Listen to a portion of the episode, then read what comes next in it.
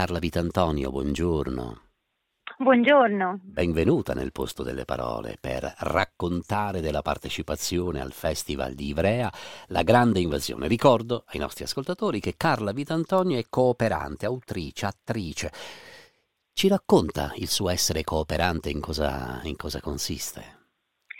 Allora, bu- buongiorno Livio e tutte e tutti. Essere cooperante per me eh, vuol dire sì, sicuramente prima di tutto mettersi al servizio delle persone. Io mi occupo soprattutto di quello che sono quelle che chiamiamo le crisi dimenticate, ovvero i posti dove non è molto sexy portare eh, la cooperazione allo sviluppo e la risposta umanitaria e soprattutto faccio quella che in inglese si chiama disaster risk reduction, che vuol dire preparare le comunità a essere più pronte all'arrivo dei disastri, cicloni, uragani uragani, terremoti, vulcani, cose che come si può immaginare sono anche molto eh, sotto l'attenzione adesso in Italia. Ecco, lo facciamo cercando di mettere al centro le persone, soprattutto le persone più vulnerabili, donne, persone disabili, persone queer. Mi racconta, con... eh, mi racconta Carla, scusi se la interrompo, qual è l'ultima azione da cooperante per, per, per lavorare insieme con eh, la gente per prevenire un disastro? Eh, l'ultima, la più recente è stata la preparazione all'uragano Yan che abbiamo fatto nel settembre scorso a Cuba e della quale io sono molto fiera perché l'uragano Yan, se vi ricordate, è passato nel giro di 48 ore da Cuba e dalla Florida. In Florida hanno avuto 149 morti, a Cuba abbiamo avuto 5 morti, che vuol dire che le persone, tutte le persone, erano pronte e sapevano cosa fare, no? Eh sì, eh, non sapevano cosa fare, diventa sempre un dramma gestire, gestire, eh, gestire queste cose. Poi è, è, facile dirlo, ma essere sul posto è, tutto è tutta un'altra grammatica, un'altra sintassi, Carla Vitantonio. E sicuramente essere sul posto vuol dire anche cercare di gestire le relazioni di potere senza abusarne e cercare di ascoltare le persone e le priorità delle persone che sono lì. E questa è una cosa abbastanza difficile, soprattutto perché non possiamo farci invisibili. Arriviamo lì con il nostro privilegio, il nostro passaporto europeo e, mm, e, e tutto questo va affrontato, secondo me, appunto, con capacità di ascoltare, attenzione e gentilezza, sempre gentilezza. A proposito di, di Cuba, e tra l'altro quel tempo è stato fissato anche in un libro da Carla Vitantonio, un libro pubblicato dalla casettrice Ad, Bolero Havana. È vero, Bolero Havana è il mio più recente libro che è parte della trilogia che Ad ha chiamato eh, Vivere in luoghi quasi impossibili, quindi che è cominciata nel 2019 con il racconto dei miei quattro anni in Corea del Nord, poi nel 21 con i due anni in Birmania e oggi abbiamo pubblicato appunto Bolero Havana che parla dei miei quattro anni a Cuba ehm, in maniera, insomma, la, la mia maniera, la maniera di Carla Vitantonio che da un lato vuole dare delle informazioni sulla situazione di un paese che cambia, la situazione politica, sociale, economica, però dall'altra ehm, vuole anche parlare al, di una generazione no? di persone che, che, che, che, cercano di organizzarsi e crearsi la propria vita rispondendo alle proprie esigenze e ai propri sogni. Eh sì, perché tutti quanti abbiamo dei sogni, a maggior ragione bisogna imparare a capire, a guardare e, a guardare nei volti quelle persone che come tutti hanno dei sogni, invece il sogno è stato distrutto da un disastro che può essere un'alluvione, un terremoto e quant'altre cose. L'immagine di copertina eh, di, di Bolero Havana ci riporta anche molto vicino perché c'è questa automobile che è sopra, che è, è, nell'acqua e quindi in Italia eh, siamo, stiamo toccando, per esempio abbiamo toccato in questi giorni il dramma dell'alluvione in Romagna. È vero, eh, l'Italia si sta tropicalizzando ed è all'improvviso, appunto, per me è, mm, è interessante vedere come anche nella mia famiglia, no, il mio lavoro che è sempre stato ostico, mio papà mi diceva sempre io non so cosa dire alla gente quando devo dire che lavoro fai, oggi all'improvviso si capisce che, che cosa facciamo. Secondo me lì eh, c'è un solo problema, no? pro- eh, mettersi, ehm, come dire, incominciare a capire che cosa sta succedendo e capire qual è il nostro posto. Il nostro posto è un posto di cittadinanza cittadinanza attiva. Nel libro io racconto cosa vuol dire una cittadinanza attiva in un paese complesso dove la governance è complessa come Cuba, però chissà, magari questo può essere anche di ispirazione per, eh, per chi vive dall'Europa la tropicalizzazione del clima.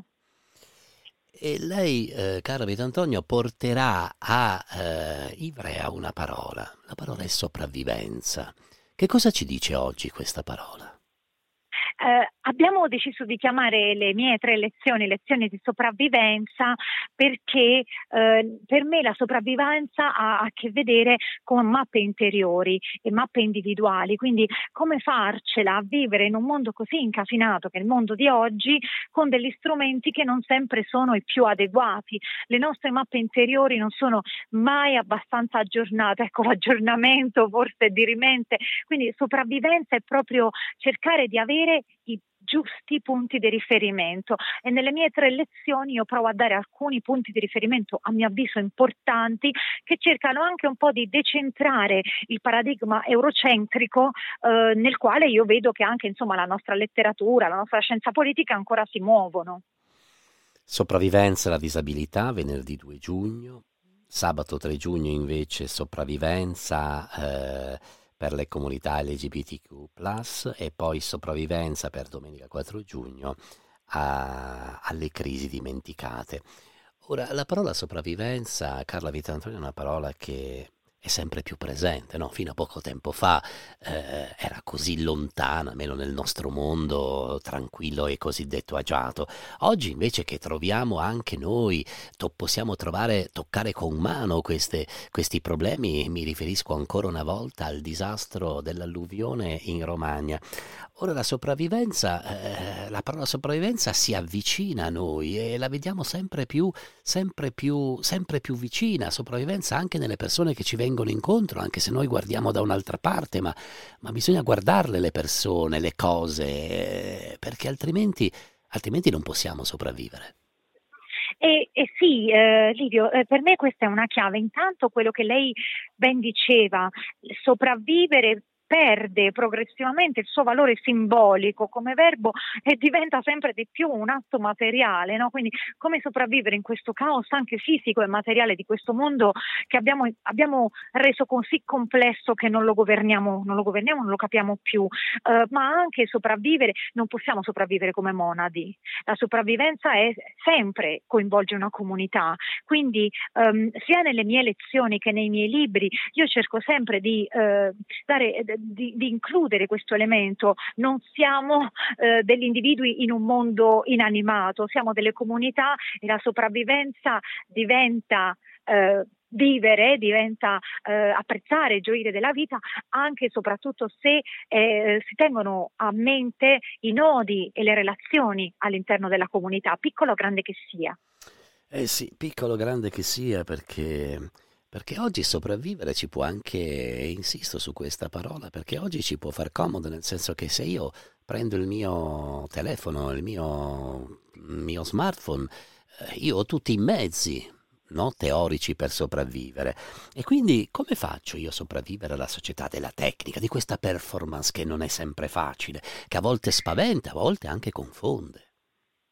E è interessante quello che lei mi dice perché eh, nei primi capitoli del mio ultimo più recente libro io affronto proprio il tema eh, del, del, quello che insomma in inglese chiamano overwork, quindi sovraccarico da lavoro e secondo me eh, stiamo proprio dicendo come facciamo a sopravvivere a un mondo che abbiamo creato noi stessi e che ci chiede una performance che va al di là di quello che è umano. Ecco, io non ho una risposta per tutti, perché altrimenti probabilmente sarei la presidente di qualche multinazionale e starei facendo un sacco di soldi. Ho una risposta risposta per me, per le comunità con le quali lavoro e propongo delle ispirazioni sia attraverso i miei libri sia attraverso quelle lezioni che proporrò, che sono delle lezioni che, ripeto, non danno soluzioni ma danno dei paradigmi teorici e cercano di spostare il nostro punto di vista da questo piccolo eurocentrico eh, punto di vista che abbiamo spesso noi qui in Italia, in Europa, nel cosiddetto nord globale e di portarlo verso altre realtà che lottano con altre cose. Ecco, questo forse può essere d'aiuto per sopravvivere. Eh sì, eh, mentre diceva queste parole mi, ricor- mi sono ricordato del filosofo Locke che parlava del diritto alla sopravvivenza e questo è un aspetto anche molto importante da analizzare, ma ovviamente la nostra conversazione ai tempi stretti la lasciamo questa considerazione agli incontri che Carla Pitantonio avrà al Festival La Grande Invasione di Ivrea da venerdì 2 giugno fino a domenica alle 10.45 con le tre lezioni sulla sopravvivenza. Lei fa anche l'attrice. In che modo l'essere attrice l'aiuta in tutto questo?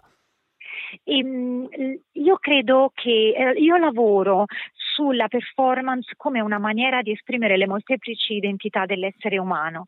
E una volta che le dico questo è anche chiaro che la performance, è una pa- la performance attorica è una parte della mia vita come performer, no? quindi i miei libri, la mia vita di attrice, le mie conferenze fanno parte di una ricerca ma anche di un'affermazione al diritto di avere un'identità molteplice no? ed è anche qui no? la fluidità, la necessità e il diritto a essere più cose che, che si esprimono in contesti differenti. Quindi io dico sempre che le mie performance, i miei libri, le conferenze, tutto, i miei interventi, i miei podcast sono, sono sempre vincolati ma, ma, mai esattamente identici. L'attività di, di attrice ultimamente si è un po' afflosciata perché insomma non è che ho tempo per fare tutto, rimane mh, però presente soprattutto attraverso i podcast, quindi mantengo una volontà di raccontare che, che, che soprattutto adesso attraverso il mezzo del podcast. E prima di salutarci Carla Vitantonio, qual è invece il libro che le fa compagnia in questi giorni?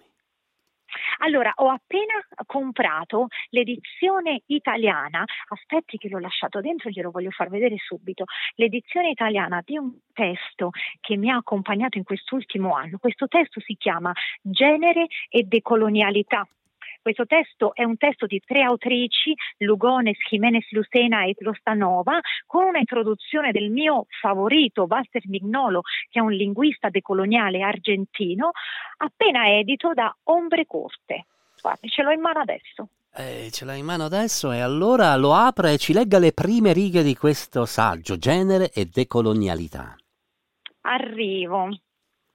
Due sono i temi principali di questa pubblicazione. Uno è quello della corpopolitica della conoscenza e l'altro è quello della geopolitica della conoscenza. Entrambi sono attraversati dalla colonialità dell'essere e del sapere come lo abbiamo affrontato in questa stessa collana, eccetera, eccetera, eccetera. Grazie davvero Carla Vitantonio e buon lavoro. Arrivederci.